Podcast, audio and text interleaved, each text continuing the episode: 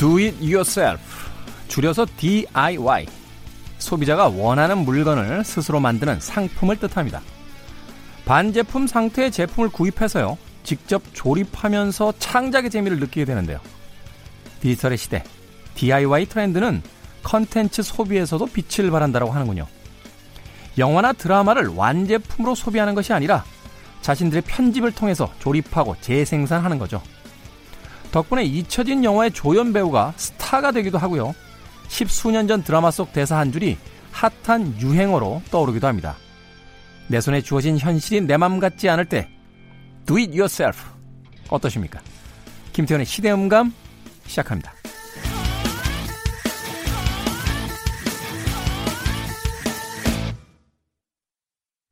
그래도 주말은 온다. 시대를 읽는 음악 감상의 시대음감 김태훈입니다.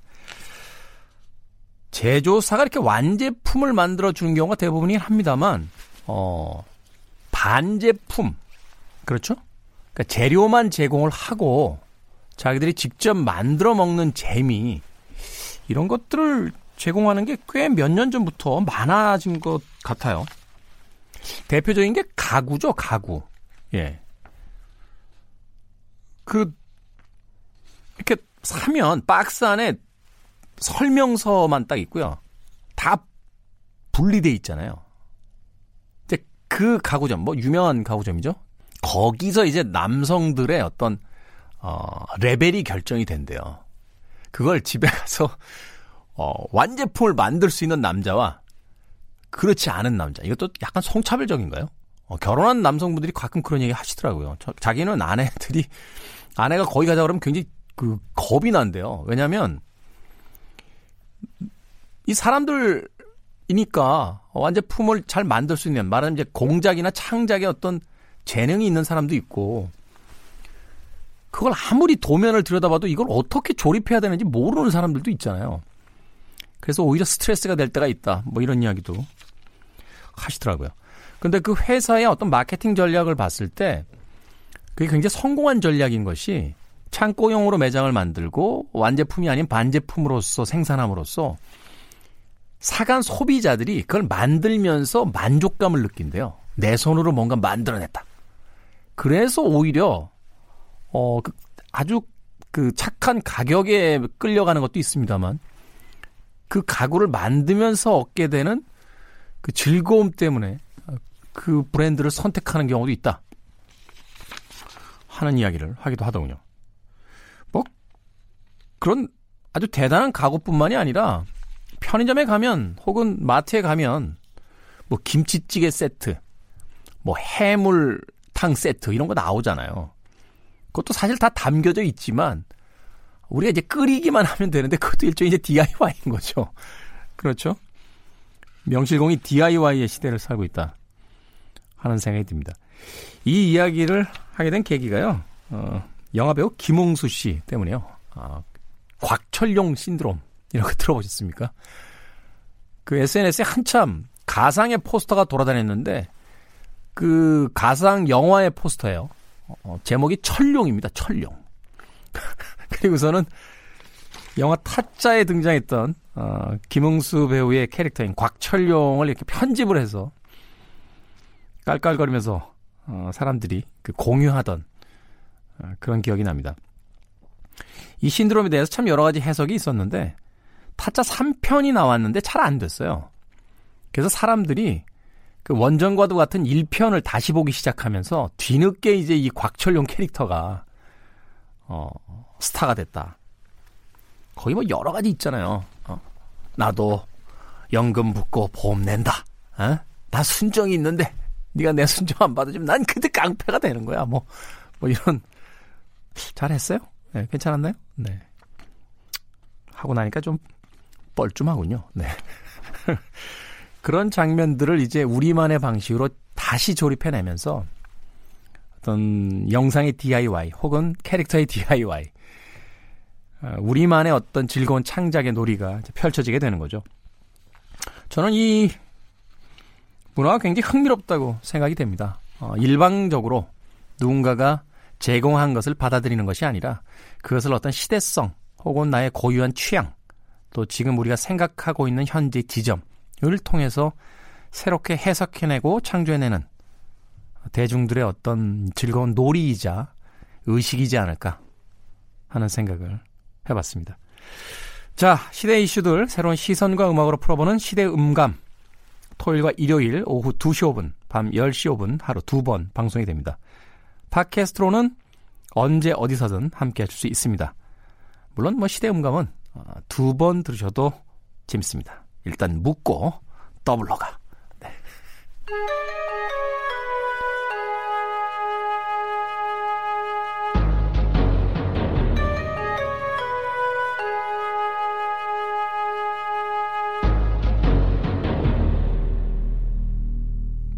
변호사 D의 헌신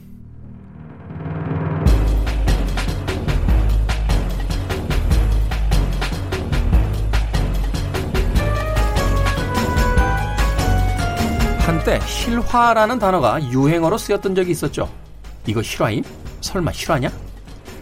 현실이라고는 선뜻 믿어지지 않는 하지만 분명 실화인 바로 그 사건 이야기 변호사 D가 생생하게 전해드립니다. 변호사 D의 헌신 오늘도 저희 프로그램을 위해 헌신해주고 계신 변호사 겸 추리소설가 도진기 변호사님 나오셨습니다. 안녕하세요. 안녕하세요. 변호사님은 이제 그 여러 모임 같은 곳에 이제 가실 텐데 예. 변호사로 불러줄 때도 기쁘십니까? 아니면 작가로 불러줄 때도 기쁘십니까? 그 반반입니다. 전혀 그냥 상관이 없습니다. 아 전혀 상관이 예. 없다. 수입은 어느 쪽이더? 수입은 절대적으로 변호사 쪽이 많고 작가 쪽은 수입이라고 하기 좀 민망한 수준입니다. 그죠? 예. 예. 저도 사실은 어디 가서 팝 칼럼니스트라고 소개하는데 팝 칼럼니스트로서의 수입은 한 1% 되는 것 같아요. 1%. 거의 제가 이야기하는데 봉사직에 가깝다라고 이야기하는데 그럼에도 불구하고 또 본인의 애정을 갖는 예. 수입과는 상관없는 어떤 직업 같은 것들이 있기 때문에 그래서 좀 여쭤봤습니다. 수입은 어? 한5% 미만인데요. 네. 의미는 5대 5로 되겠습니다. 어, 그렇군요.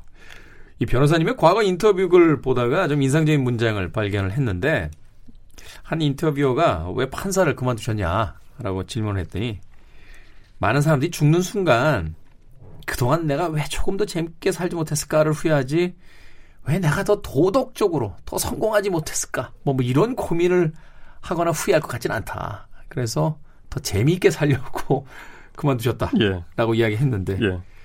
재미있게 살고 계십니까? 판사 때보다는 재밌습니다. 많이 재밌습니다. 그럼 좀 여쭤보죠. 변호사 때도 재밌습니까? 작가이실 때 더 재밌습니까? 아, 변호사도 나름대로 굉장히 매력이 있더라고요. 음. 저는 판사 일도 제, 좋아, 재밌었지만 변호사님보다도 이렇게 또 매력이 있다는 걸 좀 처음 깨달았고요. 작가로서도 또 사실 재미가 있는데 좀 종류가 많이 다른 것 같습니다. 그렇죠. 일단 예. 변호사나 판사 생활을 하실 때의 일이라는 건 거기서 또 많은 어떤 실제적인 사건들을 보시고 예. 작가로 오시면 또 그것을 이제 가상의 사건으로 또 만들어내는 뭐 또 이런 재미가 있을 테니까 그러네요. 쉽게 얘기해서 뭐 그 아주 저렴한 표현입니다만 짜장면이 맛이냐 짬뽕이 맛이냐 뭐 영원히 난제로 남듯이 어, 무엇이 더 재밌냐라고 이야기하기는 사실 또 어, 어려운 부분, 부분일 수도 있을 것 같습니다. 자, 음, 김태원의 시대음감 이 시대에 바로 다시금 소환되는 바로 그 사건 이야기 어, 변호사 디언실에서 다루게 되는데요. 오늘 어떤 사건 어, 첫 번째로 저희에게 소개를 해주시겠습니까? 예. 최근에 뭐 그 화성 연쇄살인도 많이 언급을 되면서 네. 이제 태완이법을 계기로 살인죄 공소시효가 폐지돼서 이런 사건들을 그 재수사할 수 있게 됐다. 미제 사건들이 다시 떠오르고 있다. 이런 얘기들 많이 하지 않습니까? 네. 그래서 그 태완이법의 계기가 된 그 태완이 사건을 한번 말씀드리려고 합니다. 일단 이 태완이 사건 다루기 전에 좀 몇 가지만 여쭤볼게요. 미국에도 그 혹은 유럽에도 공소시효가 있습니까? 예, 있습니다. 어. 공소시효의 원조가 독일입니다. 우리가 독일법을 많이 그 가져왔죠? 예, 그렇죠. 일본을 네. 거쳐서 가져왔는데요. 네. 사실 독일이 원조지만 또 독일뿐 아니라 영국, 프랑스, 일본, 미국 다 가지고 있고요. 영국은 이제 경범죄를 빼고는 다 폐지를 한 상태고요. 네. 독일도 원래 있었다가 그그 이제 폐지 쪽으로 가고 있죠. 특히 음. 살인죄는 거의 전 세계적으로 이제 폐지되고 있는 추세고요. 네. 우리나라도 조금 뒤늦게나마 합류한 거죠. 이 태완이 사건을 직접적인 계기로 해서. 미국은 어떻습니까? 미국도 대부분 주에서 살인죄에 대해서는 공소시효가 없습니다. 네. 제가 그 즐겨보던 미드 중에 Cold Case라고 있었는데 그게 무슨 뜻인가 봤더니 이제 차가운 케이스. 그러니까 사건 해결이 안 돼서 한동안 잠자고 있던 케이스를 이제 끄집어내가지고 다시 해결하는. 예. 그런 거 봤을 때 보면 막 20 몇 년 전의 살인사건, 뭐 30 몇 년 전의 살인사건 이런 거 막 추적하더라고요. 예. 그래서 아, 공소시효가 없구나 이런 생각을 했었는데. 그게 직접적으로는 DNA 수사 기술의 발전으로 가능해졌죠. 아, 그렇군요. 예. 이 과학기술이 가져온 여러 가지 어떤 그 혜택 중에 하나가 미제 사건들을 이제 풀어나가는 거군요. 예, 그렇죠. 예전에 어떤 그 추리소설 평론가 그런 얘기 하더라고요. 셜록 홈즈가 그렇게 변장의 명수였을 수 있었던 게 당시에 이제 전기가 없어서 가스등을 켜가지고 조도가 밝질 않아서 그렇게 가능했지. 지금처럼 이렇게 밝은 조명 안에서는 사실 변장하기 쉽지 않다. 그러니까 지금 과학 기술이 너무 발전하고 그 CCTV라든지 뭐 계좌 통화 추적이 너무 잘 되기 때문에 이제 전통적인 그런 추리소설상의 트릭이 성립하기 어렵게 됐습니다. 그렇군요. 그 작가가 힘듭니다. 그런 것을 이제 가지고 이제 또 추리소설을 현실적으로 쓰셔야 될 테니까. 자, 공소시효 관련해서 언급이 되는 이 태완이법. 그렇다면 이 태완이 사건은 어떤 사건이었던 겁니까? 예, 1999년 사건입니다. 5월 20일 날 네. 오전 11시경 대구의 그 동구 효목동이라는 동네 골목길에서 이 태완이가 당시 6살이었어요. 혼자 학원에 가던 중이었는데 갑자기 검은 비닐봉지를 든 괴한이 나타나서는 그 봉지에 든 황산을 태완이 얼굴에 부어버린 거예요. 아니 그냥 그 길 가던 소년에게요? 네, 갑자기 괴한이 등장해서 이걸 붓고 바로 달아나 버린 겁니다. 그러니까 뭐 인과관계가 전혀 없이? 네. 그래서 이후에 이 태완이가 전신 45도 화상을 입은 채 전신을 붕대로 감고 그 49일간을 사경을 헤매다가 끝내 이제 숨진 사건이었어요. 45도의 화상이라고요? 예. 우리가 소위 이제 3도 화상만 넘어가도 거의 고통 때문에 막 그 또 치명적이다. 예. 또 이렇게 했는데 45도면 이제 그 황, 산이라는 게 자꾸 파고 들어가는 거잖아요. 그러니까 아 그렇죠. 이 태완이가 또 워낙 어린 나이여 가지고 그 당시는 또 황산이 뭔지도 몰랐고 단지 자기가 뜨거운 물을 뒤집어 쓴 것으로만 알고 그렇게 그, 그 숨을 숨졌다고 합니다. 네. 49일 만에 사, 세상을 떠났다. 이거 범인 잡았습니까?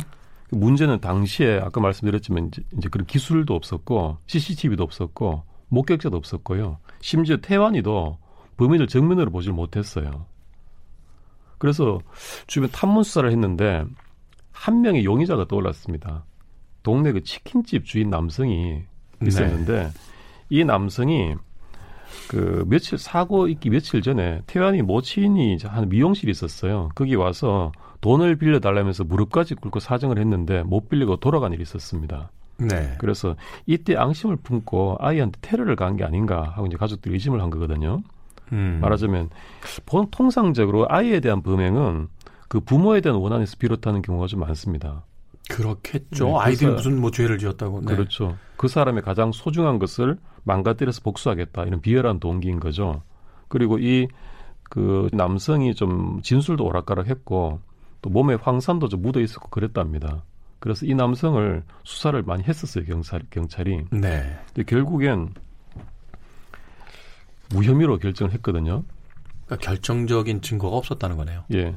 여기서 직접적인 게 피해자이자 목격자인 태환이 진술 아니겠습니까? 그렇죠. 근데 문제는 태환이가 여섯 살이라는 거예요. 아동. 거기다가 그 심한 부상을 입고 있는 상태였고. 네. 그래서 심지어 이 태환이 진술조차도 경찰이 받은 게 아니라 태환이가 병상에 있을 때 태환이 부모가 녹음 장비 등을 동원해서 진술을 받아낸 거거든요. 그 진술을 가지고 아동 진술 전문가들이 분석을 했습니다. 했는데 그 결론이 단정하지 못하겠다였어요. 단정하지 못하겠다. 예, 왜냐하면 태환이가 사건 직전에 치킨집 아저씨를 봤다라는 말은 했습니다. 네. 또 사건 후에 치킨집 아저씨가 자기 이름을 부르는 목소리를 들었다고도 했습니다. 그런데 이 아이의 진술이 좀 오락가락한 거예요. 그러면서 이 범인이 누구냐 그러니까 또 모르는 사람이라고도 했습니다. 음. 그리고 일관성이 이제 유지가 안 되니까. 예. 아동 진술인데다가 또 진술마저 오락가락하니까 기본적으로 진술을 안 믿은 거죠. 음. 그리고 두 번째가 이 남성에 대해서 거짓말 탐지기 조사를 했는데 진실 반응이 나왔습니다. 진실 반응이 나왔다. 예, 범인이 아니라는 반응인 거죠. 음. 그다음에 이 남성의 바지 끝자락하고 오금 부분에 황산이 많이 묻어 있었어요. 음. 근데 이 남성이 당시에 태환이가 사고를 당한 직후에 태환이를 안고 택시를 타고 병원으로 후송하는 사람이었어요. 네. 그러니까 그때 묻었을 수 있다 이거죠. 또 아. 바지에 오금 부위에 황산이 묻은 건 이상하지만 그렇다고 해서 본인 황산을 뿌렸다면 또 오금에 묻는 것도 힘든 거 아니겠느냐. 그래서 예, 태환이를 네. 안고 가다가 묻은 걸 수 있다 이렇게 본 거고요. 그 다음에 또 한 가지가 이 남성이 사고 사건 당시에 슬리퍼를 신고 있었다라고 진술을 했어요. 슬리퍼를 신고 있다. 네, 근데 이 남성의 다른 가죽 신발에서 황선이 검출이 됐습니다. 좀 거짓말을 한 게 아닌가, 증거를 인멸한 게 아닌가 의심이 되죠. 근데 이게 경찰이 실수한 게요. 이 남성의 가죽 신발이라는 이 증거물을 이 남성의 다른 황산이 묻은 옷하고 같이 보관해 버린 거예요. 그러니까 그 옷에 있던 황산이 묻었을 것이다. 옮겨 묻었을 수 있다라는 가능성이 있기 때문에 이것도 증거가 못 된 거죠. 그래서 결국은 증거 부족으로 무혐의 결정을 내렸던 겁니다.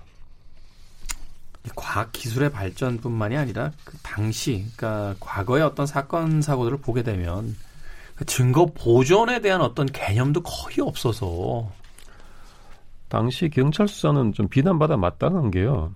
당시에는 처음에는 상해치사로 입건을 해가지고 수사도 거의 안 하고 소위 말하는 그 탐문 수사만 진행을 했지 과학 수사라든지 이런 개념도 없었습니다. 그 주변을 토, 그 상대로 이런 사람 본 적이 있느냐 뭐 이런 정도로 그냥 하다 그쳤던 거거든요. 그러다가 아이가 죽고 여론이 안 좋아지니까 부랴부랴 수사를 한다고 했지만 이미 증거라든지 증인들이 다 어, 소멸된 그런 상태였던 거죠. 영화의 한 장면이긴 합니다만 그 화성 연쇄 살인 사건을 모티브로 했던 그 살인의 추억 같은 영화 보면 도입부에 막 살해 현장에 막 사람들 다 밀려 내려오고 뭐 그 신발 자국 다 찍고 다니고 막 이러잖아요. 그렇죠. 그 현장 보존도 안 되고 관리도 안 되고 그러면서 그 송강호 씨가 연기하는 형사가 막 뭐라고 막 이렇게 소리 질러 대는 장면 같은 게 등장을 하게 되는데 쉽게 이야기한다라면 잡을 수 있었던 또 해결할 수 있었던 많은 사건들을 현장에서의 어떤 이런 안이함 음, 그리고 또 그 적극적이지 않은 대응들 이런 것들 때문에 너무 많이 놓쳐버린 것들이 있지 않나 그렇습니다. 어. 이 당시에도 핵심적인 증거물이 있거든요. 바로 황산을 담은 검은 봉지죠. 그렇죠. 이것만 집중적으로 그때 마을에서 수색해서 찾았더라도 범인 검거할 수 있었습니다. 그래서 지문만 채취가 돼도 그렇죠. 찾아낼 수 있으니까요. 예. 그리고 그 봉지를 솔직히 그 이렇게 들고 넣어서 들고 온 거 아니겠습니까? 그렇다면 그렇죠. 먼 거리를 이동 못 하는 거거든요. 음. 그 동네 인근에서 들고 나왔다는 거예요. 음. 주민일 가능성이 높죠. 그렇다면 그렇죠. 사건이 벌어진, 직, 벌어진 직후에 이 봉지만이라도 찾기 위해서 주변을 수색했으면 단서는 나왔을 거라는 거거든요. 근데 경찰은 그 당시 신문 기사를 보면 주변에 어떤 그 정신 질환자가 없는지를 수소문했다. 뭐 이런 정도만 하고 있어요. 그러니까 동기 없이 왜 아이를 그렇게 했겠느냐 이런 것만 이제 생각했다는 거죠. 예. 그, 그 초기 수사가 전혀 안 이루어졌던 거고요. 네. 그래서 이 태환이 사건이 미제 상태로 그 15년이 다 지나가게 됩니다. 그러자 이 태환이 가족들이 얼마나 애가 타겠습니까? 그래서 공소시효가 만료되기 4일 전에 법원에 그 재정 신청이란 걸 합니다. 재정 신청. 예, 그게 뭐냐면 검찰이 무혐의 처분했지 않습니까? 네. 그 무혐의 처분을 했을 경우에 그 고소인 피해자 입장에서 아니 이 사람 범인이 맞다 기소해달라고 법원에 재판을 구하는 겁니다. 그래서 아. 법원이 재정 신청 결정을 받아들이면 그 사람은 바로 기소가 되는 거예요. 그래서 가족이 이 치킨집 아저씨를 재정 신청을 하면서 이 사람 좀 기소해달라고 법원에 청구를 했습니다. 그러니까 경찰 검찰을 거치지 않고 이제 재판부에다 바로 이제 요청을 한 거죠. 예. 근데 그 재정 신청이 결국 법원에서도 기각됐습니다. 아까 말씀드렸던 그런 그 증거의 부족 그런 것을 이유로 기각이 됐는데 그래서 결국 최종적으로 이제 대법원까지 불복해서 항소를 하게 됩니다. 상고를 하게 되는데 네. 그때 여론이 이제 나빠지면서 어떻게 이런 그 극악한 범죄까지 공소시효를 두느냐라고 해서 이 태완이 법이 만들어지는 거거든요. 네. 태완이 법이라는 게 사실은 태완이 법이라는 별개의 법이 있는 건 아니고요. 살인죄에 대해서는 공소시효를 폐지하는 형사소송법 개정안을 말하는 겁니다. 그러니까 폐지도 아니고 폐지하는 형사소송법. 네, 폐지하는 내용을 담은 거죠. 담은 거죠. 네. 그래서 그게 2015년 7월 31일자로 그 개정 형사소송법이 효력을 발휘하면서 공소시효가 폐지됐습니다. 그런데 태안이 사건이요. 그 보름 전에 대법원에서 기각 결정이 난 거예요. 아. 그 보름만 대부분 결정이 늦었더라면 태안이 사건은 공소시효에 걸리지 않고 지금도 수사할 수 있었습니다. 그런데 그걸 왜 그렇게 그러면 그 법안이 분명히 그 상정이 돼 있다는 걸 알 텐데 당연히 알았겠죠. 그 이게 참 안타까운 게 법안 자체도 만약에 보름만 더 일찍 가결이 됐더라면 하는 아쉬움도 있고 또 대부분에서 그런 법안이 상정된 걸 알았더라면 조금만 더 기다려 보고 이 결정을 늦춰줬어도 되는데 굳이 일찍 해서 이 태안이 본인은 정작 이 태안이법의 혜택을 보지 못하고 시효가 바로 보름 전에 만료되게 만들어버리는 그런 상황을 돼버린 거죠. 대한민국 참 살기 좋은 나라라고 이것저것 에다 얘기하게 돼, 하고 있는데 어떨 때 보면 어떻게 이렇게 기초적인 상식조차 통하지 않는 나라인지에 대해서 참 참담이 질 때가 있습니다. 네. 네. 결국 그래서 지금 우리에게는 공소시효가 존재를 하는 건가요? 안 하는 건가요? 살인죄에 대해서는 폐지가 됐습니다. 살인죄에 대해서. 예. 하지만 살인죄 외에 다른 일반 범죄에 대해서는 아직까지 남아 있고요. 이번에 근데 그 이슈가 된 이제 화성 연쇄 살인 사건에서 그 이춘재가 이제 여러 가지 어떤 다른 정황들을 이야기하면서 그게 이제 다시 수면 위로 올라왔잖아요. 예. 근데 몇몇 신문 기사들을 보면 이게 뭐 공소시효가 지나서 수사가 안 된다. 뭐 이런 기사도 봤던 것 같은데 이건 예. 어떤 상황인 거예요? 그 이춘재 화성 연쇄 살인 사건은 공소시효가 만료가 돼서 수사를 못 합니다. 태연이 사건이 이게 1999년 99년이지 않습니까? 네. 근데 화성 연쇄 살인 사건은 94년에 마지막 범행이 종료가 됐어요. 아. 그러니까 태연이보다 훨씬 전에 시효가 만료가 된 거죠.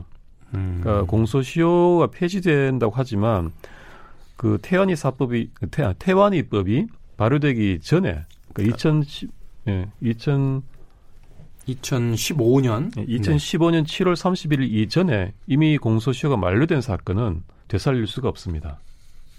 그러니까 과거의 것까지 이제 케이스까지 끌고 와서 이 법에다 이제 적용시킬 수는 없다. 예. 라고 하는 것이죠. 네. 공소시효. 네.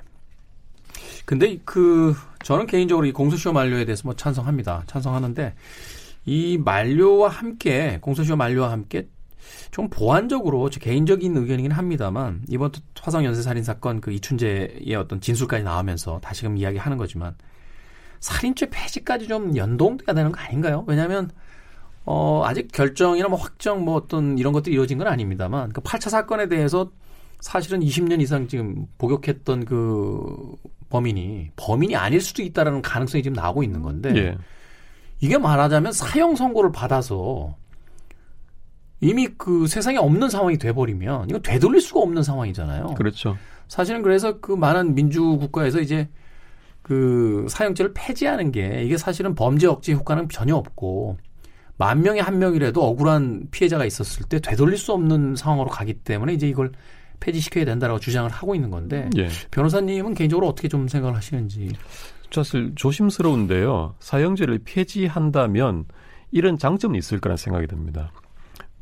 지금 판사들이 사형을 선고를 하는 게 너무나 두려워요, 사실은. 판사의 그렇죠? 목숨을 뺏는 거니까. 네. 그러, 그러다 보니까 정말 99%의 범인인데도 불구하고 1%의 증거 부족 때문에 사형을 참아 못하고 아예 무죄를 가버린 사건들도 있거든요.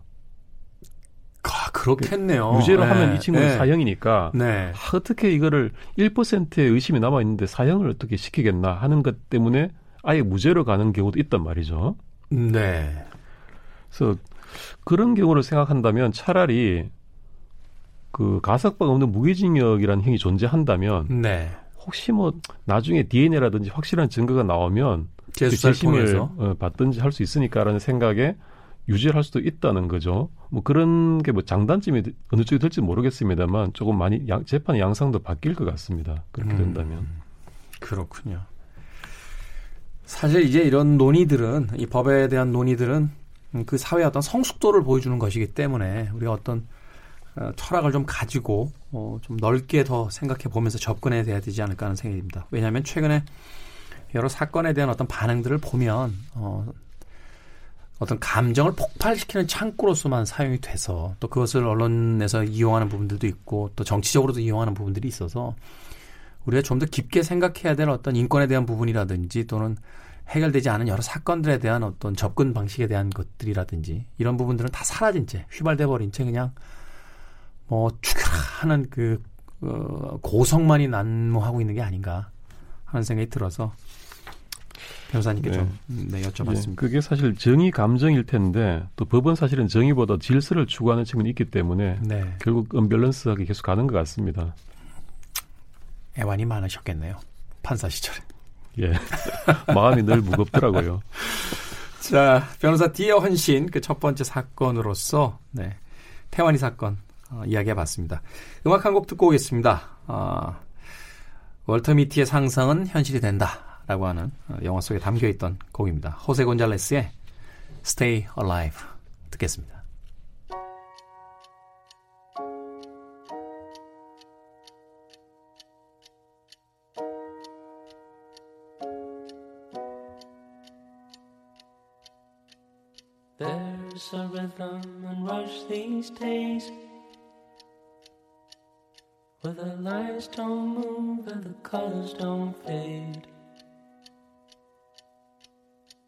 Leaves you empty with nothing but dreams In a world gone shallow, in a world gone mean 호세 곤잘레스의 Stay Alive 들으셨습니다. 자, 김태훈의 시대 음감, 시대가 기억하는 사건 이야기, 변호사 D의 헌신, 아, 변호사 D, 도진기 변호사님과 이야기 나누고 있습니다. 조금 전에 그 얘기 나눴던 이 태완이 사건, 참 비극적인 사건인데 이와 유사한 사건이 또 있더라고요. 예. 역사가 반복된다고 하듯이 범죄도 반복되고요. 네. 거의 흡사한 사건이 40년 전에도 있었습니다. 뭐 카피캣까지는 아니겠습니다만 이게 비슷한 사건이 반복이 된다라는 건 그 우리 어떤 본성 어딘가에 그 분명 어두운 그 무엇인가 있다라는 어떤 의미가 되지 않을까 하는 생각이 들거든요. 그런 생각이 듭니다. 네. 너무나 어떤 그 추정된 범행 동기라든지 범행 양상이 너무나 비슷해서 어떤 단추 같은 게 있는 것 같습니다. 패턴도 있는 것 같고요. 네. 정확히는 이 사건이 이제 50년 전의 사건인데요. 50년 전 사건이요. 예, 67년이니까요. 네. 음, 이때 6월 달에 충북 청원군의 한 그 시골 마을에서 이때도 피해자가 태환이처럼 그 5세 된 어린이였어요. 아니 잠깐만요. 이 사건을 떠나서 도대체 5살 된 사이가 네. 참 이게 사건도 반복되고 또 법적인 어떤 난점도 반복이 된다고 하는 것이요. 결국은 이 아이의 진술을 믿을 것인가 하는 문제가 쟁점이었던 거거든요. 태연이 사건과 마찬가지로. 네. 이 아이가 6월 2일 날 있었던 사건인데 애가 머리에 그 파라치온이라는 극동물 농약이 있습니다. 네. 그걸 뒤집어 쓴 채로 발견이 된 거예요. 이 파라치온이 뭐냐면 예전에 그 북한 김정남이 공항에서 독살됐었지 않습니까? 네, 그 베트남 여성들이 손에다가 뭐그 예. 독성 물질을 발라 예. 바르고 와서 얼굴에다 문질렀잖아요. 예, 그게 파라치온이거든요. 어. 무서운 맹독입니다. 그, 그 살충제로 쓰이는 건데 그걸 애 머리에 누군가 부은 거예요. 그 태연이 사건과 비슷하죠. 네. 그래서 이 아이가 그때는 또 뭐 응급실도 없었으니까 그 인근 마을에 한의원에 가서 치료를 받고 오다가 길에서 쓰러져 죽었습니다.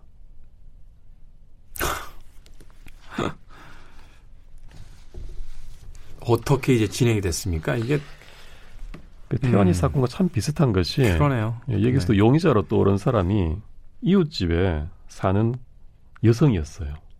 이웃집 여성이었다. 예, 이 여성이 용의자로 떠올라서 재판까지 받았는데 범행 동기가 이 아이의 엄마가 자기 험담을 하고 다닌다는 이유로 앙심을 품고 아이 머리에 농약을 부어서 사망케 했다. 이런 내용이었어요. 기소된 내용이.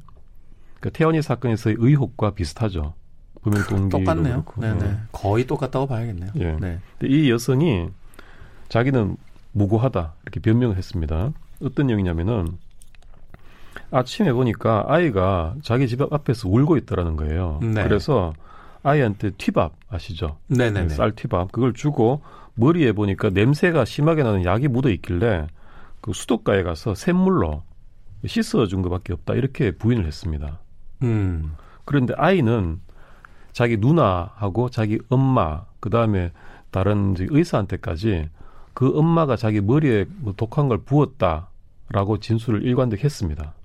죽기 전에. 죽기 전에. 그러고 이제 사망을 했죠. 그래서 이 여성은 당시 만삭 상태였는데 구속 기소돼서 살인죄로 재판을 받았어요. 네. 근데 이때 7일 만에 그 출산 기운이 돌아가지고 석방이 됩니다. 네. 그리고 출산을 하고 사라졌어요.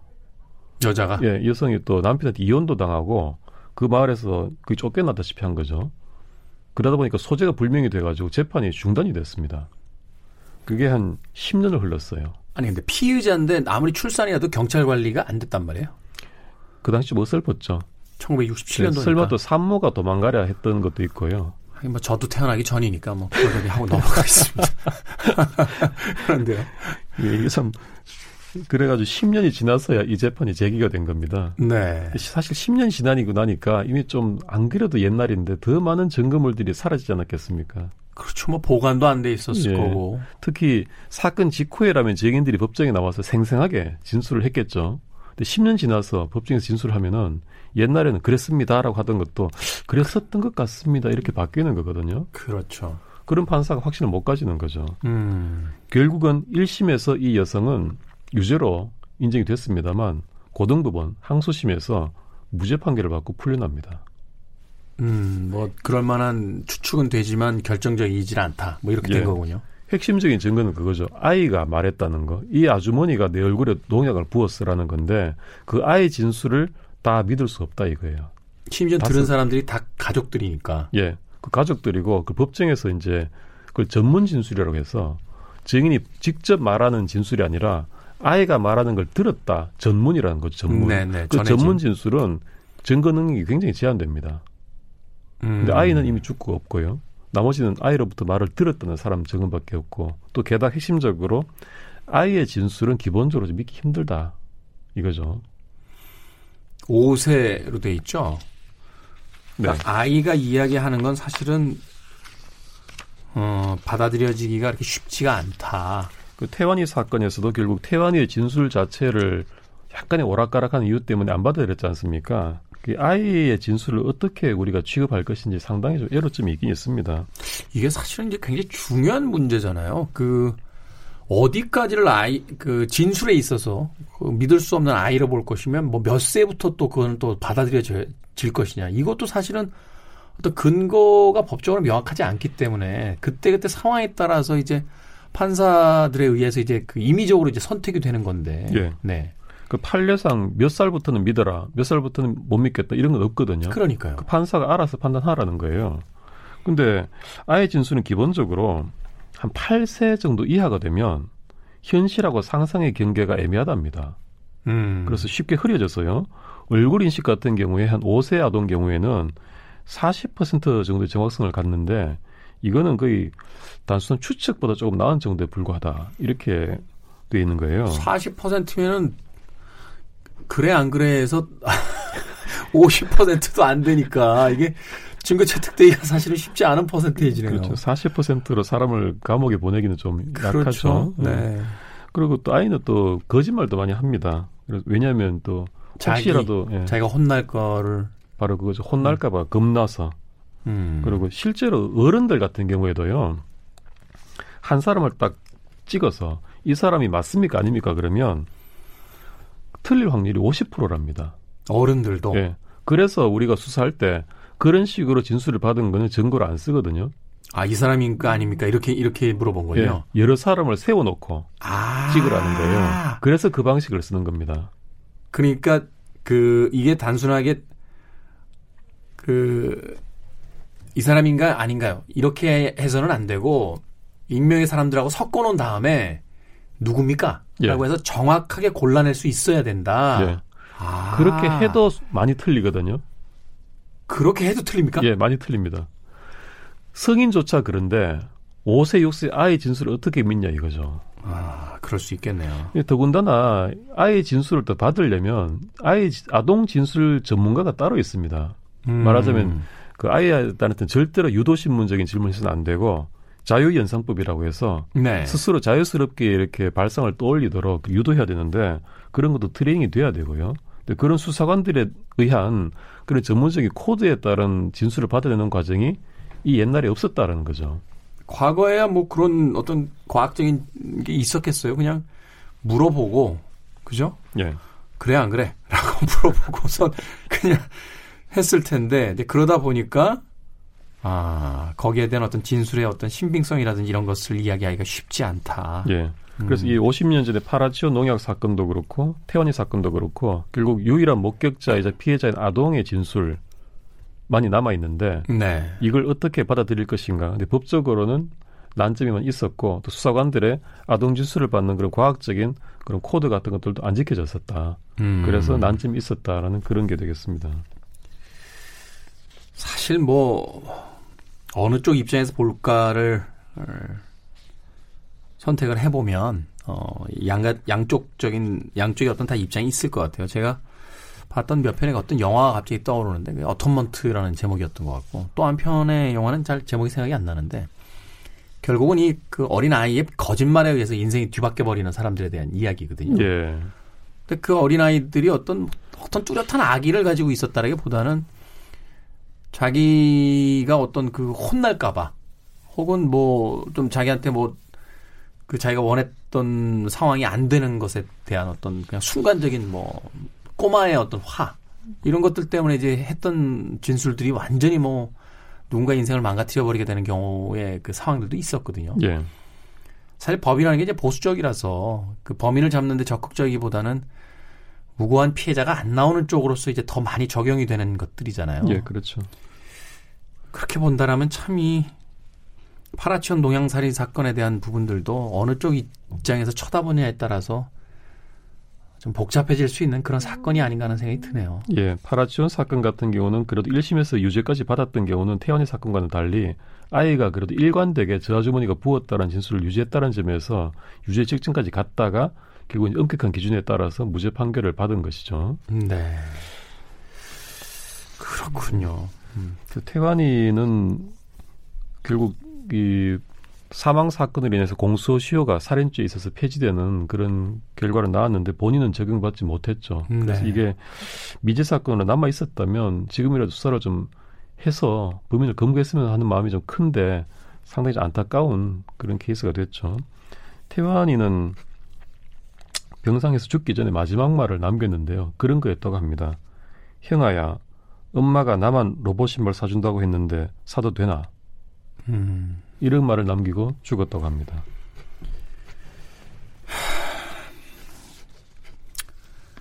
최근에 참 이 법적인 문제뿐만이 아니라 다른 모든 우리 사회의 어, 문제들을 쳐다보면서 과연 우리가 만들어 놓은 세상이 이게 옳은 세상인가에 대해서 고민하게 됩니다. 저는 사실 그 KBS에서 시대음감 맡은 지 이제 6개월 아, 쪽으로 이제 가고 있는데 5개월 정도 되고 가끔 후회해요. 그냥 편하게 살고 있었는데 이 시대 음감 맡으면서 이제 시사에 관한 관심들이 더 많이 이제 생기게 되고 더 많이 쳐다보게 되면서 아주 단순하게 생각했던 많은 것들이 더 복잡해지기 시작하고 또 더 많은 생각들을 불러오는 그런 것들이 있어서 참 가끔 힘들 때가 좀 있습니다. 저도 이게 판사를 오래 하다 보면요. 그런 생각은 들더라고요. 판사를 오래 할수록 죄를 더 짓는 게 아닐까. 음. 왜냐하면 오판을 100%안 한다고 할 수는 없지 않겠습니까? 그렇죠. 네, 나는 이게 확실하도 믿겠지만 또 아닐 수도 있는 거니까. 이춘재 팔자 같은 경우도 그 당시에는 전부 다 그 사람을 범인으로 욕을 했을 테고 그렇죠. 거의 뭐 지금의 고위정급으로 욕을 얻어먹었겠죠. 뭐 지금 집안 전체가 또 풍비박산이 나지 않았겠어요. 그렇겠죠. 근데 지금은 그 사람이 억울한 사람이 아닐까라는 여론이 많이 또 일고 있지 않습니까? 그런 걸 보면은 확신을 하기 힘든 거예요. 그래서 이런 또 판사들이 새 가슴이 될 수밖에 없습니다. 그러다 보니까 음. 확실한 정말 100%에 가까운 게 아니면 무죄 쪽으로 가버리는 또 그런 또 그 애로 그 애환이랄까 그런 것들이 있는 거죠. 그것 역시도 또 어떤 판사님들의 성향의 또 차이에 의해서 또 벌어질 수도 있으니. 그럴 수 있습니다. 사실은 그래서 뭐 이런 이야기까지 한 건 그렇긴 합니다만 어떤 판사님이 재판을 맡느냐에 따라서 또 희비가 완전히 엇갈릴 수도 있다. 그런 예민한 사건들은. 맞습니다. 음. 합리적 의심 없는 증명을 기준으로 삼지 않습니까? 근데 그 기준 자체도 유행어되어 있는 게 아니기 때문에 네. 판사 개인의 성향이라든지 그 기준에 따라서 많이 다릅니다. 그래서 어떤 사건은 유죄로 될 게 다른 판사를 만나면 무죄로 되기도 하고 네. 또 우리가 봐도 그렇지 않습니까? 1심에서 유죄로 되었다가 2심에서 무죄로 된단 말이죠. 그렇죠. 둘 중에 한 사람이 절대적으로 틀렸다 할 수 있겠습니까? 누것도 맞다 할 수 있겠습니까? 그렇죠. 각자 기준이 달라서 내려지는 판결이고 그 시스템 안에서 뒤에 나온 판결을 우리가 존중하도록 되어 있기 때문에 그게 따라가는 것이지 누가 더 맞다 틀리다 아무도 단정 못하는 거죠. 음. 사실은 그 인공지능이 이제 개발이 되면서 어, 대체될 직업군 중에 가장 높은 순위로 올라와 있는 게 판사입니다. 아, 저는 절대적으로 찬성합니다. 찬성하세요? 예. 어, 어떤 그 매뉴얼에 의해서 차라리 감정 없이 하는 것이 훨씬 더 정의 쪽에 가까울 수 있다. 판사들이 물론 돈을 받고 판결하지는 않습니다. 하지만 편견과 선입견, 기타 어떤 인간 심리 법칙에 다 그건 있을 수 불안한 사람들이거든요. 네. 근데 AI를 한다면 또 빅데이터를 통해서 그런 걸 피할 수 있습니다. 음. 그러네요. 가끔 왜 재판정에서 그 판결을 받는 게 아니라 왜 훈시를 듣고 오게 되는 피의자들 있잖아요. 네. 막 혼내잖아요. 거기서. 그리고 그 젊은 판사님들이 나이가 더 많은 아무리 피의자를 할지라도 네. 많은 사람에게 막 인생에 대해서 막 그렇게 막 이야기하고 막 이런 것들이 이제 가끔 기사화 될 때가 있는데 그것 역시도 일종의 편견에 입각한 부분 혹은 선입견에 입각한 부분이 있을 수 있으니까 예. AI가 판결을 내는 것이 더 공평할 수 있다라고 음. 판사의 훈시도 저는 뭐 반대합니다만 예. 알겠습니다. 예. 그게 일본의 형사소송 규칙에 있거든요. 판사가 선고하면서 훈계할 수 있다. 그걸 그대로 들여온 거예요. 별, 별 생각 없이 들여온 조항들이 많이 있습니다. 그 조항은 좀 빼도 되지 않을까 하는 생각이 듭니다. 자, 오늘 변호사 디어 헌신 도진기 변호사님과 함께 공소시효에 관련한 태완이 사건과 또 그 이전에 이미 있었던 파라천 농양 아이 살인 사건까지 두 건의 사건에 대한 이야기 나눠봤습니다. 오늘도 감사드리고요. 앞으로도 계속해서 알려지지 않았지만 우리가 다시 한번 되짚어 생각해 볼 만한 사건 파일들 저희들에게 많이 좀 소개를 해주시길 부탁을 드리겠습니다. 예, 감사합니다. 고맙습니다. 예. 자, 저도 이제 에, 마무리 짓도록 하겠습니다. 음, 조니 캐시의 In My Life라는 곡 준비했습니다. 비록 완전하지 않다 할지라도 살아가야겠죠. 네. 지금까지 시대를 읽는 음악 감상의 시대음감 김태훈이었습니다. 고맙습니다.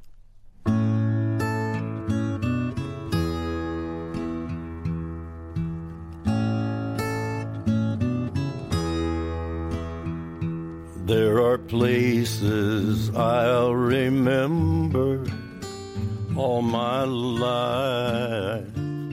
Though some have changed, some forever, not